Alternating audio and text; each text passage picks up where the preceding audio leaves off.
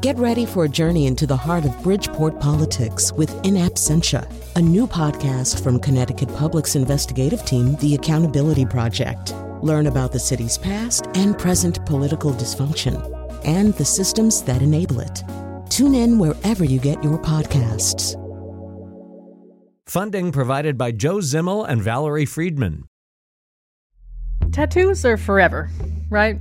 We signed divorce papers and I went to my friend and told him, listen, I need to cover this face up. I need to do something with it. So can you come up with some ideas? And he's like, yeah, we could just put a, a void stamp on her face and you don't have to see it. I said, that's awesome. So as soon as he finished it, he covered it up. The owner like ran over and was like, show me the arm. And he flips out. The owner goes in the office and comes out with a little hatchet. It's such a great feeling to know that all the scars are never going to disappear. This is something that I can make beautiful. And that's just such a relief knowing that I'm not going to have to hide anymore. I told her daddy's tattoo meant that he didn't like people that weren't like him. But daddy doesn't feel that way now, so that's why he got it covered up. I'm Chion Wolf. Hear stories about tattoo cover ups, including my own on Audacious, after the news.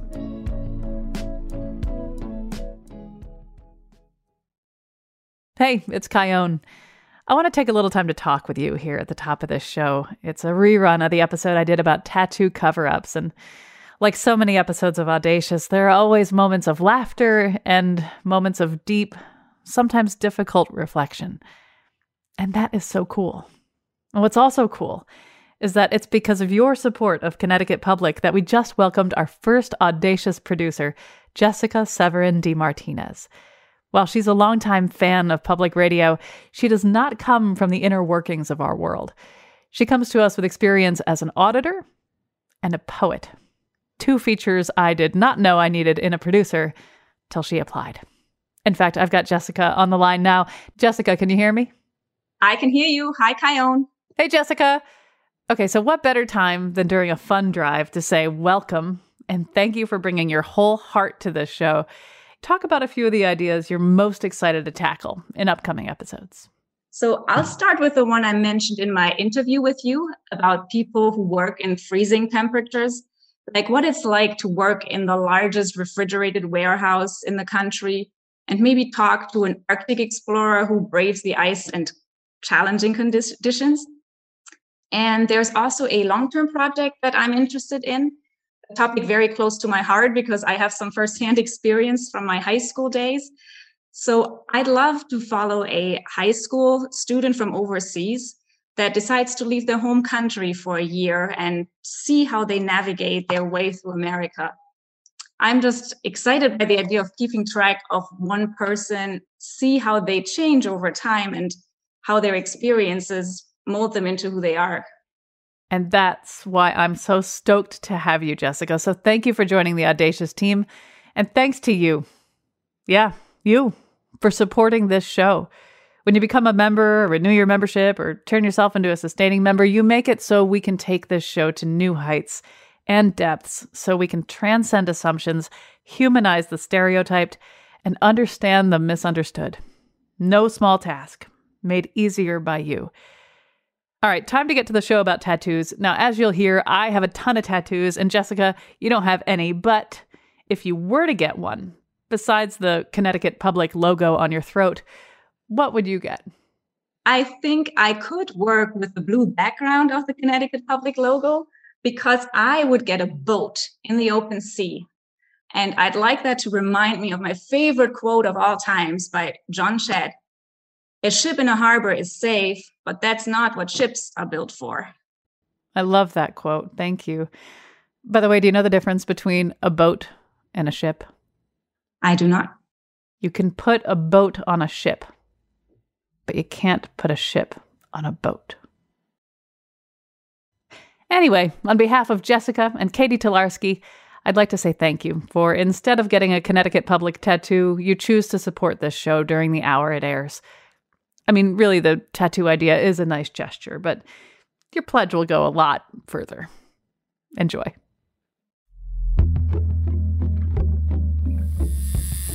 From Connecticut Public Radio in Hartford, this is Audacious. I'm Chion Wolf, and that is the sound of a modern day tattoo machine.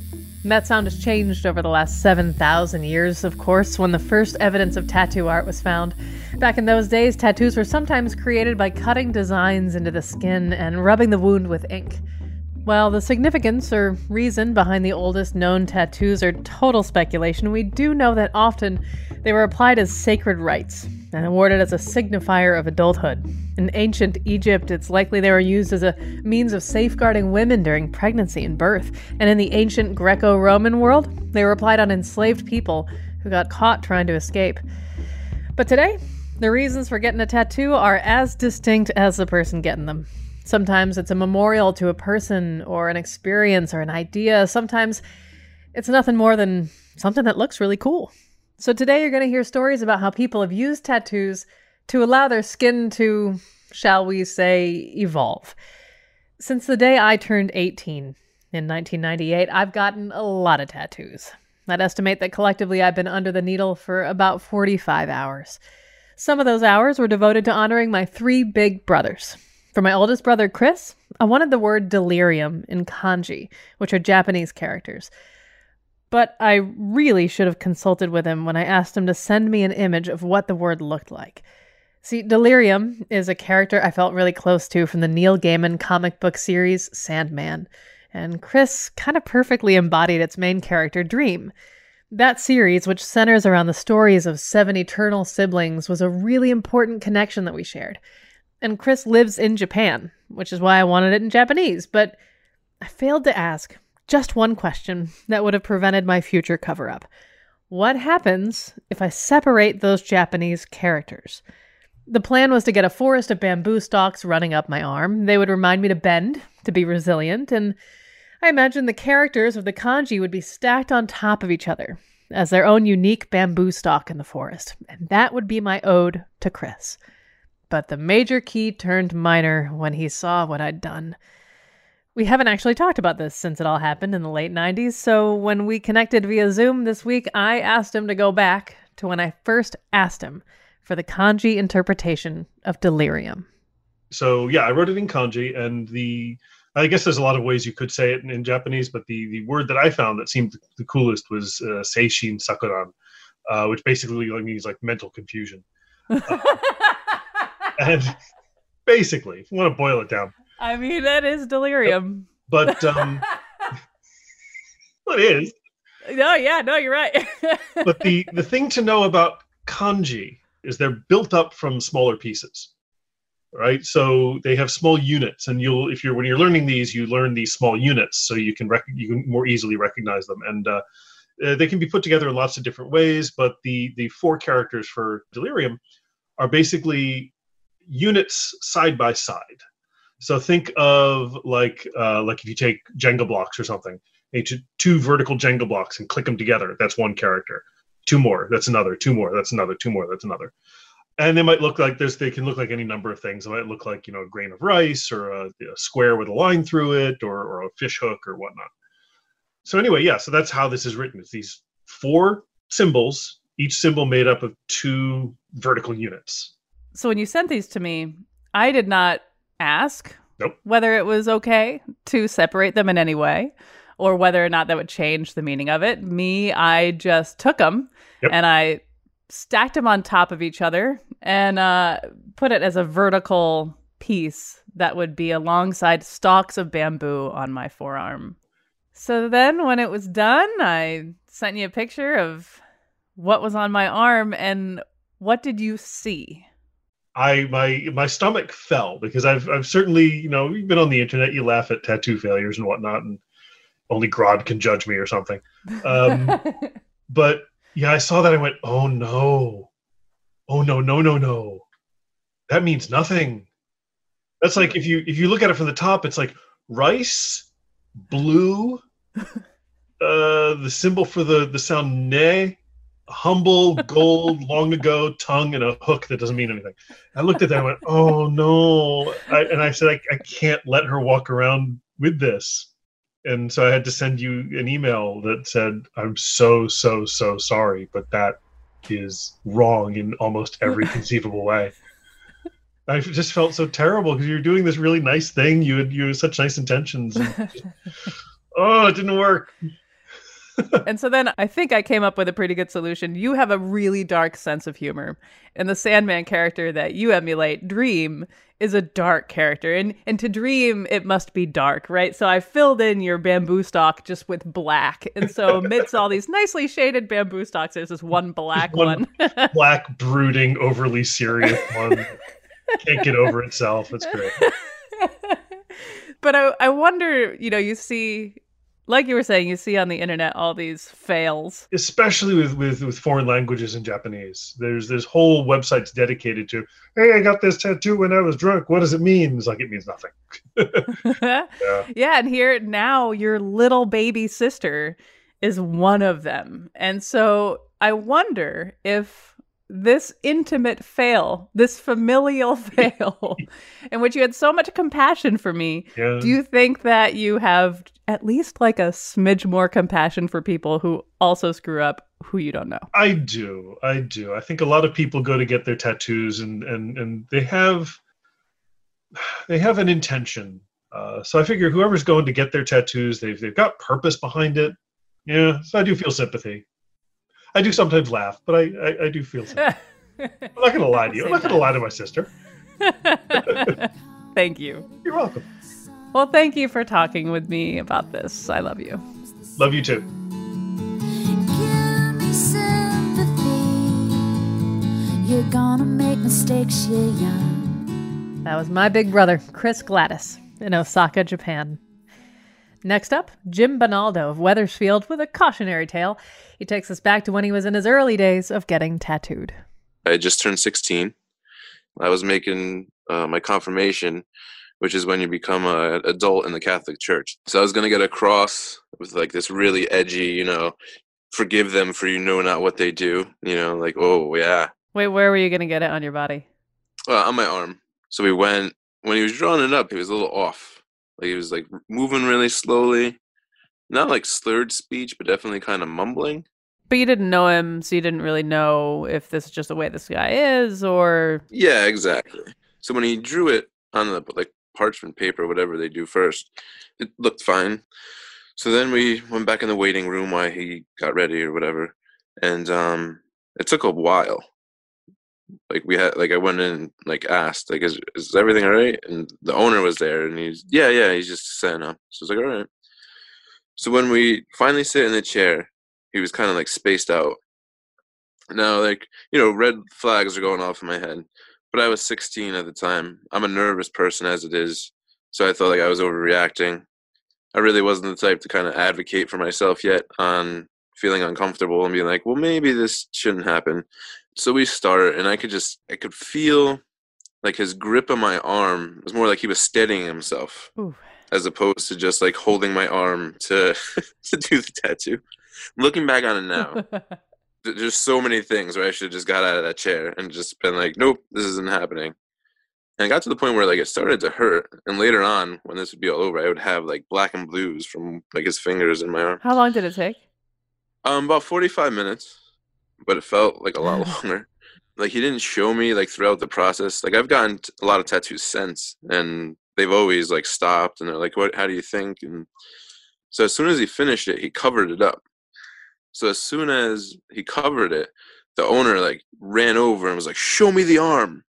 The artist like his now I look and his hand is just shaking, and he takes the cover off, and I couldn't look, but I saw the owner's face, and he flips out.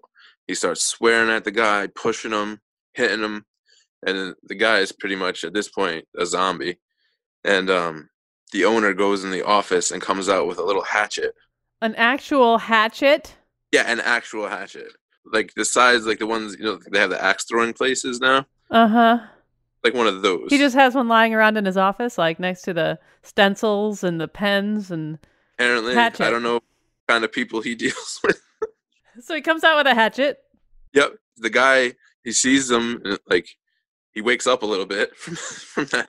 He starts to run out of the store, and uh, the owner he was a big guy, but he was also like heavy set, so I don't think he chased him very far. Because he came back, and I vividly remember him like gasping for breath. Still didn't look. And then like one once he puts the axe down and comes over to me, he's like a completely different person. He's comforting me. And then like he put my arm in front of me to be able to see it. And he started to explain like, don't worry, like I can cover this up. We can put something over it. Like he was apologizing profusely. He was saying a lot of not nice things about that guy, which looking back on it now, like why the hell did you employ them? What did you see when you finally saw what this dude did? The cross, like one side was a lot longer than the other like lengthwise. The um horizontal, like one was just like non-existent, and the other one was super long, like almost as long as the length. Some words were just omitted completely, and the rest were misspelled. So essentially, the nightmare scenario for anyone who would ever want to get a tattoo ever. Exactly. Yep. Very good. Yeah. So I was just like in shock for the whole rest of the day. Like what you just said, the worst possible thing like you could think happened to a tattoo like happened to me, and I'm 16. So within that year, I decided I didn't want to be Catholic anymore. So the, cross was probably going to get covered up eventually, even if it was done pristinely and without a hatchet. Yeah, a hatchet job. there it is. It was right there, Jim. I'm stealing that.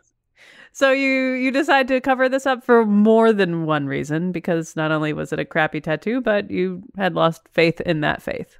Yeah, so then I had to go like what's on there now? Like it just looks ridiculous. So you can tell it's a cover up. Like anyone who knows anything about tattoos, you see the huge black spot in the middle. So what is it now? It is a tiger over some weird waterfall thing.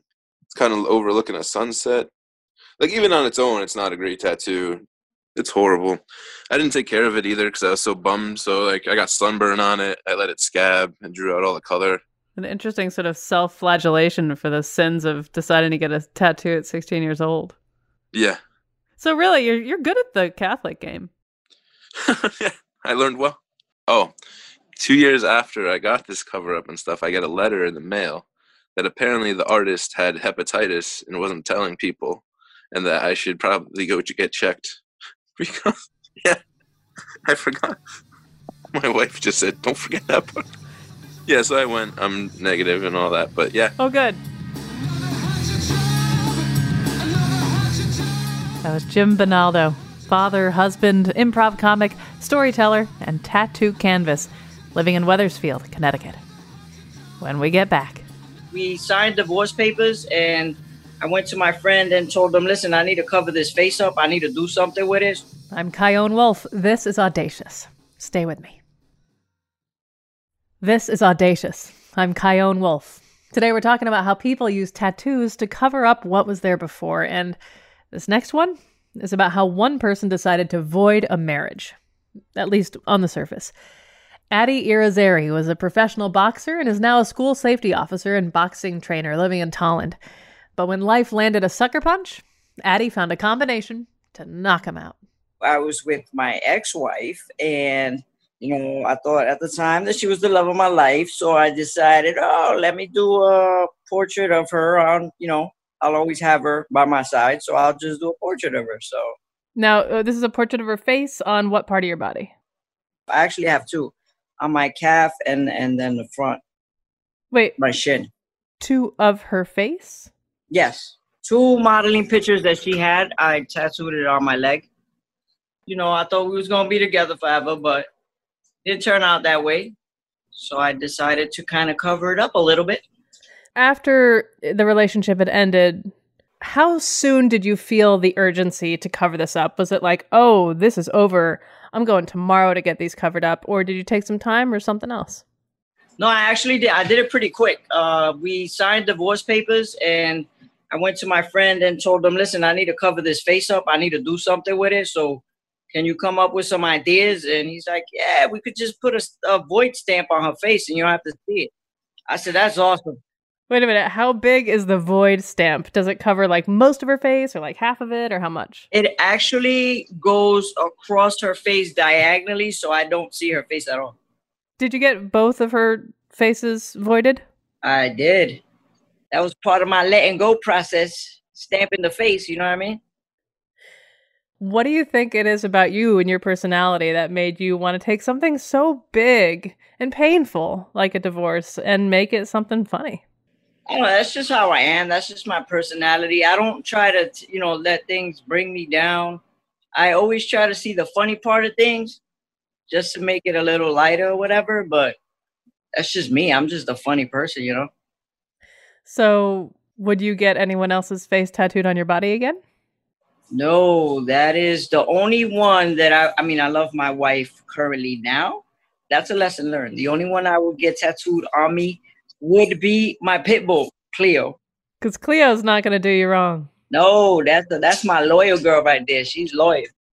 So, if you could go back to yourself, like back in time, and talk to yourself while you were getting her face, her faces tattooed on your body, and give yourself a message, what would that message be? I wouldn't change anything about my life. I got good things out of the marriage. I got bad things out of the marriage, but it just makes you stronger. You know what I mean? It's just lessons learned, and I'll, I'll take whatever. I would never change anything in my life because I, you know, I, I've been through it all. But because I've been through it all, it's made me a stronger person. It's part of the mistakes in life. You know what I mean? You got to cover it up and keep it moving.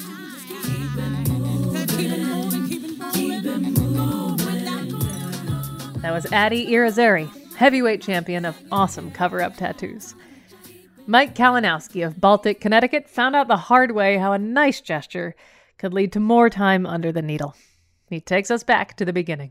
I was uh, around 20 years old, and one of our friends was saying she couldn't get a tattoo because she was a hemophiliac. Just so people know, what does that mean? Uh, so hemophilia is a disease where your blood doesn't clot, and if you have a major cut, you will bleed to death, more or less, unless you get proper medical attention. As a 20 year old, I took that as, oh yeah, I mean, you bleed a little bit when you get a tattoo. So I'm like, being the chivalrous guy I am, why don't I get a tattoo for you, what you would get, and then I'll put your name on it. So, are you dating at this point? Or is she just like a buddy in the friend group? She was a friend. As a 20, 21 year old guy, I may have ulterior motives, but I didn't expect anything out of it. I wasn't doing it to get something in return. I was just like, hey, let me show you what a great guy I am. I'll get a tattoo for you. So I was like, what would you get if you could get a tattoo? And she said, I would get cherries because that was her thing. You know, she, everything she'd have t-shirts with cherries, stickers, cherries, the whole deal, you know? So she definitely, definitely was not lying about that. No, no, she definitely liked cherries. so that was the only thing I know she didn't lie about. so I had a friend of mine draw it up, had, you know, nice wind lines and everything, a nice banner that went across, and I put her name on it. What dare I ask? What, what what's her name? Uh, her name was Jamie. I found out after the fact. Not only did she lie about not being hemophiliac, she also lied about the spelling of her name. yeah. Oh, yeah. No, no. It just gets better from here. She put a Y instead of the the I in Jamie because it looked cooler. Well, why do anything? You know. Yeah, of course. I mean, if you're going, if you're going to go big, just go all the way. You know. So. Sure. So you you get your friend to draw up this banner that says Jamie uh, with some cherries, and you get this thing done. And then she sees it. Yeah, loved it. Thought it was great.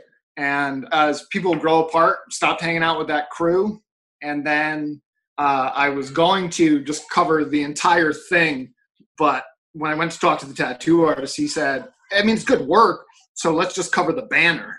And so her name is gone. I still have the cherries, but the name's gone. So what's on it now? So it was on the back of my calf, and I actually covered. We did a pirate gal with a like the steering wheel behind her, and the steering wheel covers the banner perfectly. I'm happier with the cover up than the banner, so I'm, I'm you know, it was a good excuse to get a pinup girl Nobody needs an excuse to get a pinup girl, but very good. How much do you think about the original Jamie, and how much do you not? How do you balance that when you when you see it? I I look back on it and I laugh. I mean, I actually a friend of ours had known them in Massachusetts, I told him about how she wanted me to do it. And then he was taking a sip of his beer. And I said, So I got it. And I, I got a legit spit take out of it. And so that was worth it right there for me as someone who enjoys making people laugh to get a spit take in real life uh, was priceless. So that's that's what I take away from everything. Would I change it? No. It is what it is. You know, I now I have a great story. I'm talking to you because of it. So That was Mike Kalinowski of Baltic, Connecticut. After the break, While the scars are never going to disappear, this is something that I can make beautiful, and that's just such a relief. I told her daddy's tattoo meant that he didn't like people that weren't like him, but daddy doesn't feel that way now, so that's why he got it covered up. hear how two people used fresh ink to help heal old wounds. I'm Chion Wolf. This is Audacious. Be right back. This is Audacious. I'm Chion Wolf. Today we're talking about how people have gotten new tattoos to cover up old tattoos, but this next story is a bit of a different take. And you should know this conversation deals with self harm. So if that'll be too tough on the heart, give yourself a break and come back in about five minutes. A Vermont woman named Michaela, who's asked that we only use her first name for privacy, recently heard about a tattoo artist named Alex Lawrence. Alex owns Mountainside Tattoo in Bellows Falls, Vermont, and he offers to do tattoos for free in certain circumstances, including for those who are looking to cover up their scars from self harm. And Michaela has an armful. She talked with me while she was at the tattoo parlor with Alex, and I asked her to tell me about how she first began cutting. You'll also hear from Alex during the interview. So I I was a foster kid, and some of my foster one of my foster homes kind of introduced me to self harm as a way to punish myself, so they wouldn't have to punish me. So whenever I felt like I had done something wrong, I'd cut. That became a habit of anytime I felt like I made a mistake, I had to punish myself. How would you know, all right, I feel better, I'm going to stop for this session at least? There's kind of like this release that happens when you cut. I don't know quite how to describe it, but it just feels like all that bad energy just comes out through the blood. And once that felt like it was out, it was out. And it feels like getting a new tattoo. Yeah, it definitely feels like getting a tattoo. Growing up, I went through a lot of traumatic stuff as a child.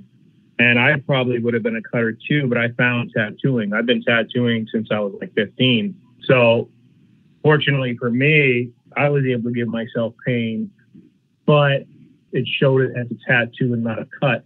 People tend to look at tattoos as being okay, but cutting, when they see your arm full of cuts, they look at you differently. Yeah. And this is one of the reasons why I do it for people is because I would be in, this, in the chair myself where you're sitting if it wasn't for tattooing. Yeah. Tattooing has kind of become this this way of taking pain in my life and making it into something beautiful.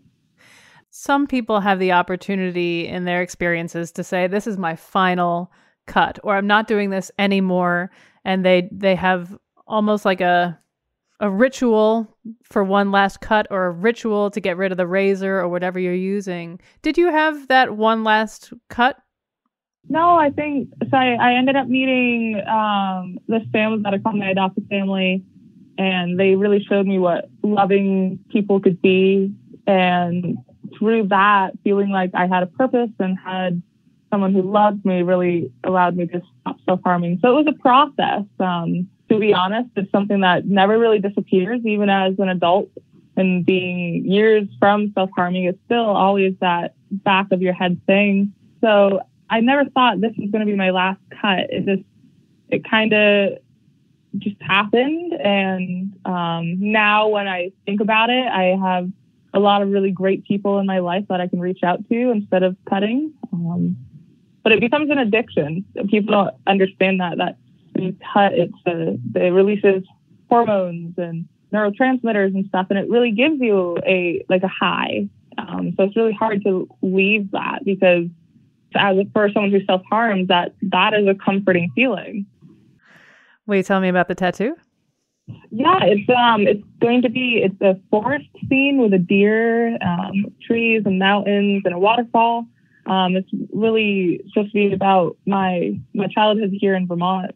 Vermont was always this really difficult place for me, um, and I'm kind of re-owning it and taking taking um, ownership over my life here in Vermont now. I can make it into something beautiful. Now, of course, the scars will still be visible to a degree. Yeah it's going to make it so it's not the first thing people see when they meet me. You won't have to wear long sleeves in job interviews and talk to people with your hands behind your back. Right? Yeah, trying to date, you know, that that's always the real real hard thing of meeting somebody and them seeing that. So now this is a way that I can decide when someone gets to know about that past. So how does it feel right now getting this done? It's just a such a great feeling to know that if I'm going to have something permanent on my body, like scars, I want it to be something beautiful. So while the scars are never going to disappear, this is something that I can make beautiful. And that's just such a relief, um, knowing that know, I'm not going to have to hide anymore.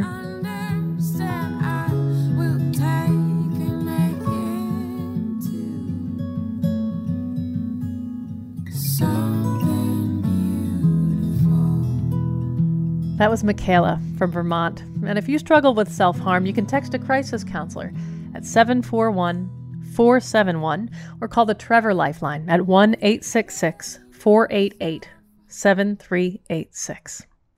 You also heard the voice of Alex Lawrence, owner of Mountainside Tattoo in Bellows Falls, Vermont. Alex is one of many tattooers who also covers up racist tattoos for free. Kevin Betch and David Spenny of Silkworm Tattoo in Hamilton, Ohio do it too and 34 year old Dickie Marcum took them up on their offer. Dickie talked with me about what led him to getting a large swastika tattooed over his heart, and why, after 13 years of having it, he put himself under two tattoo machines on Juneteenth of this year to cover it up completely with a giant black rose. I grew up in a predominantly black neighborhood, and I was uh, the target of a lot of violence. And I, I knew a lot of white supremacist families in the area. I was friends with their kids. Their parents were pushing the agenda onto me as well. So, me being young and impressionable, I was falling for it. Basically, they were showing me, you're not loved by everybody else in this neighborhood, but you're loved by us. So, they were giving me this false sense of security to draw me in. They basically made it seem like it was just a big brotherhood whites take care of whites. That's what we do. We love you. As I got older and the more issues I had, I don't know if it was because I was young and I didn't know any better or they had already gotten to me to the point to where I couldn't see anything else, but it really pushed the white supremacist message forward in my mind when I was experiencing even worse things going into high school. I mean, it got so bad that my parents had to withdraw me from high school because of safety reasons. It made it almost fact for me. And I got out of high school and met a woman. And six months into our relationship, she was kidnapped, sexually assaulted by a black man. And that was the tipping point for me. That that was the final straw. And I went out and got my white supremacist tattoos. Yeah, you got a swastika outlined on your chest. And how did it feel to get that, especially once you got it filled in? How did it feel with it on your body in such a prominent position? It felt right at the time. I felt that what I was doing was a good thing. And, you know, every time I talk about it, I kind of kicked myself in the ass for ever feeling that way. What kind of message did you hope it would convey and to whom? That if you are not a straight white Christian, stay away from me. That symbol, even though people are standing up against it, is it is still intimidating in a more intimate setting. So if you get into an argument with somebody in a parking lot and you take your shirt off, they're more inclined to walk away from you because they don't want to deal with a neo Nazi. So I also used it as a shield. So, what changed? Uh, after the assault, she and I had to move out of state. And when I came back, I started looking for uh, looking for work, and I started working construction jobs and pouring concrete. And in industries like that, you work with every color under the sun. So, working with all these different cultures, the more I got to talking to them, the more I could see that my beliefs were just absolutely wrong.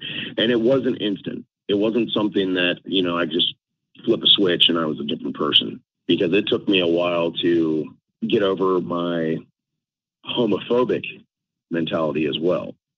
Did they go hand in hand, the racism and the homophobia?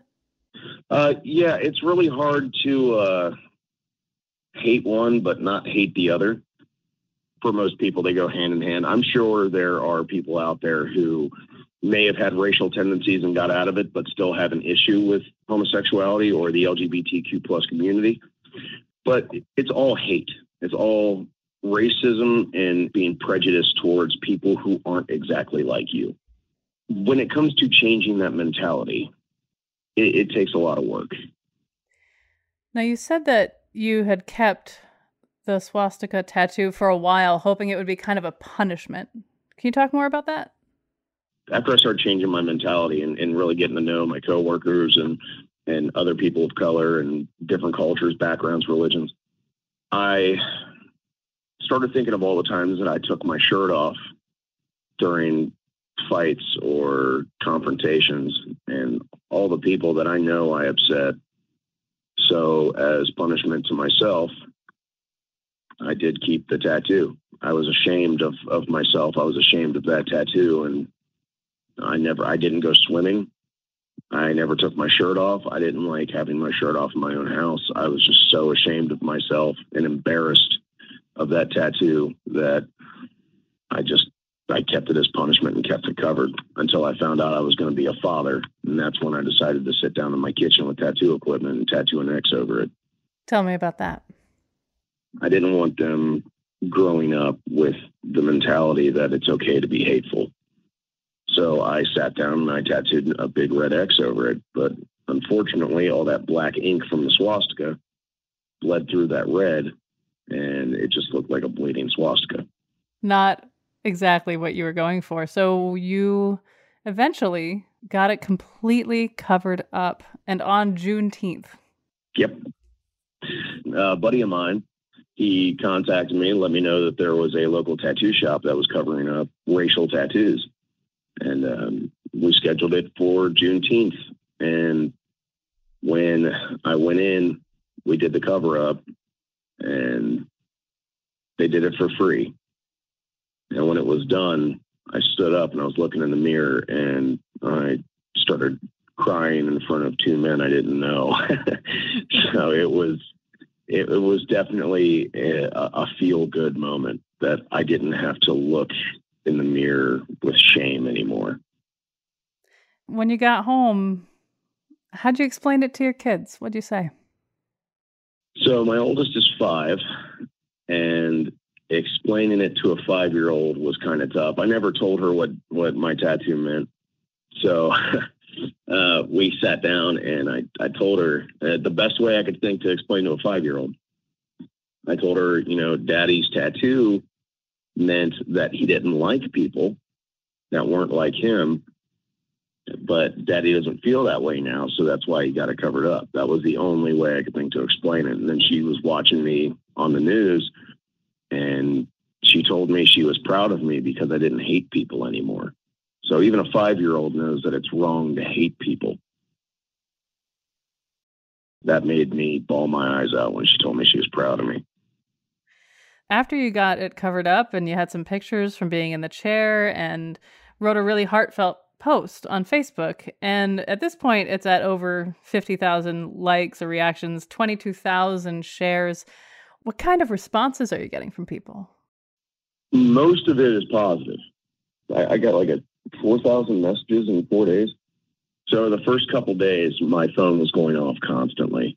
I've had people from all over the world contact me and tell me that they are so proud of me for waking up and that that's where a lot of that emotion came from is I I grew up feeling like I wasn't loved I didn't feel a, a, connection with anybody. And then I get my tattoo covered, and I'm getting this overwhelming flood of love and positivity. And I mean, I, I cried for days, just happy tears sitting on the couch reading all these messages. And I replied to every single one of them. You've gotten overall tons of positive responses. You've gotten m- supportive media attention, a bunch of people like me who want to hear your story because you've you've done the right thing after doing the wrong things, right? And at the same time, you know that this redemption story is made easier because you're white. You know, like black people overall don't get a lot of leeway to evolve. And I wonder how like how do you respond to that? I got into a conversation with uh, a couple people of color that contacted me about um, my cover up, and we were talking about basically the civil rights movement and how you know protests been going on since the 60s about freedom for black americans and how um, we live in a society that is completely okay with racism within the government and having all this systemic racism all these problems and i know that if people were going to listen to people of color, systemic racism would already be dead. Unfortunately, it's not. And it's going to take guys like me who are white to use their privilege to eradicate it, to destroy it. That is, that is our job as white people. That is our job to do the things that people of color don't have the chance to do in this country to help them. That way, it can get to the point to where if it starts to come back, they can step up and say, no, we're not going to allow this.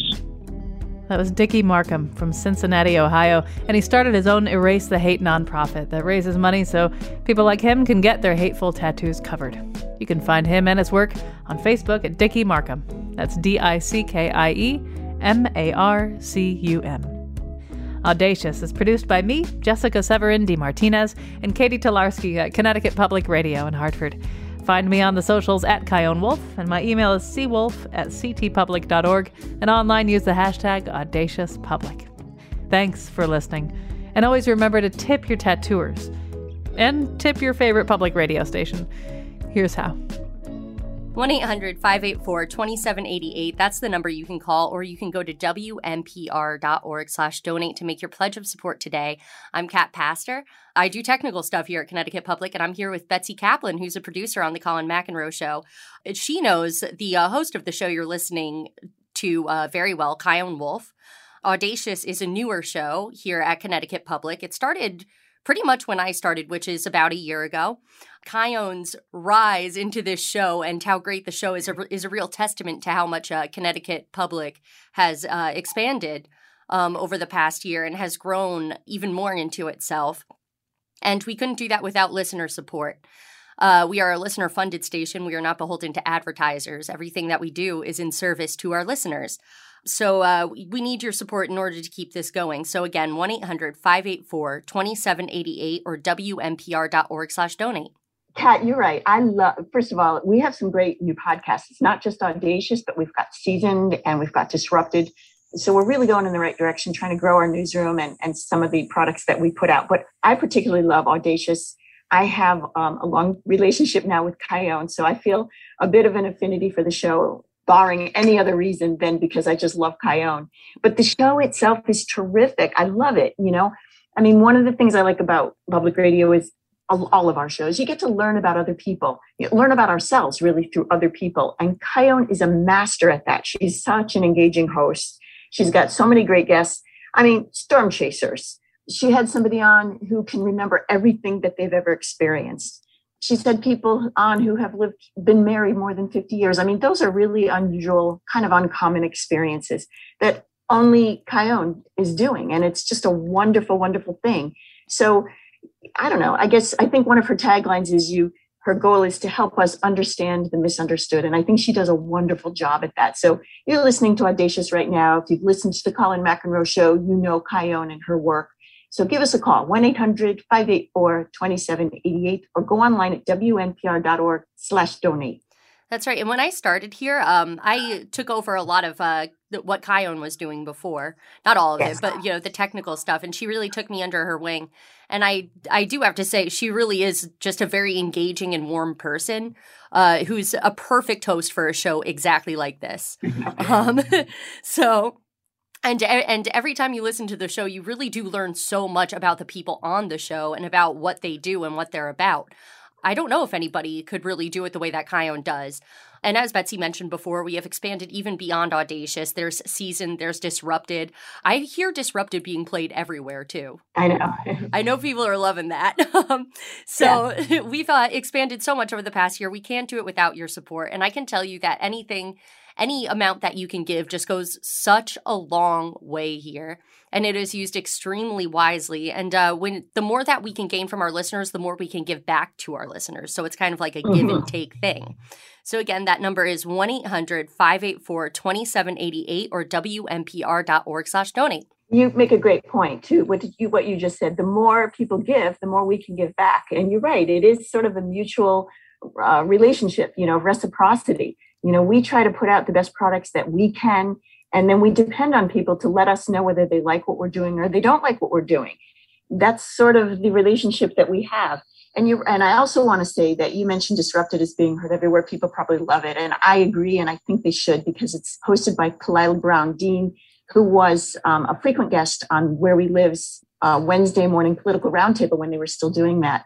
Um, but she's a wonderful person, and she's uh, such a smart woman, and and the show Disrupted is terrific. So again, we're Kat and I are really excited about some of the programming that's going on here, and Audacious is one of our favorites for lots of reasons. So if you're loving it as much as we are, and if you're loving what you're hearing on Connecticut Public Radio, uh, give us a call at 1 800 584 2788. If you don't like using the phone, as a lot of people don't, get online, go to wnpr.org slash donate, where you can contribute or get lots of fun gifts as well. Uh, and thanks very much for your support.